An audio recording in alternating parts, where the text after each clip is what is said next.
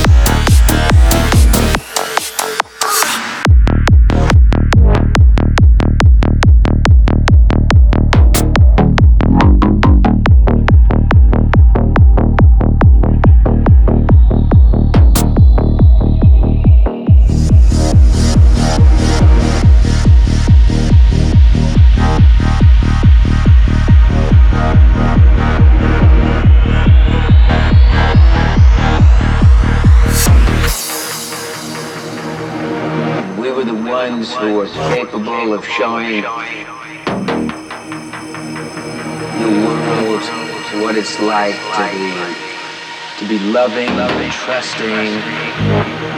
You're going to be seeing specimens of open-minded, clear-headed, tolerant, intelligent, experienced people.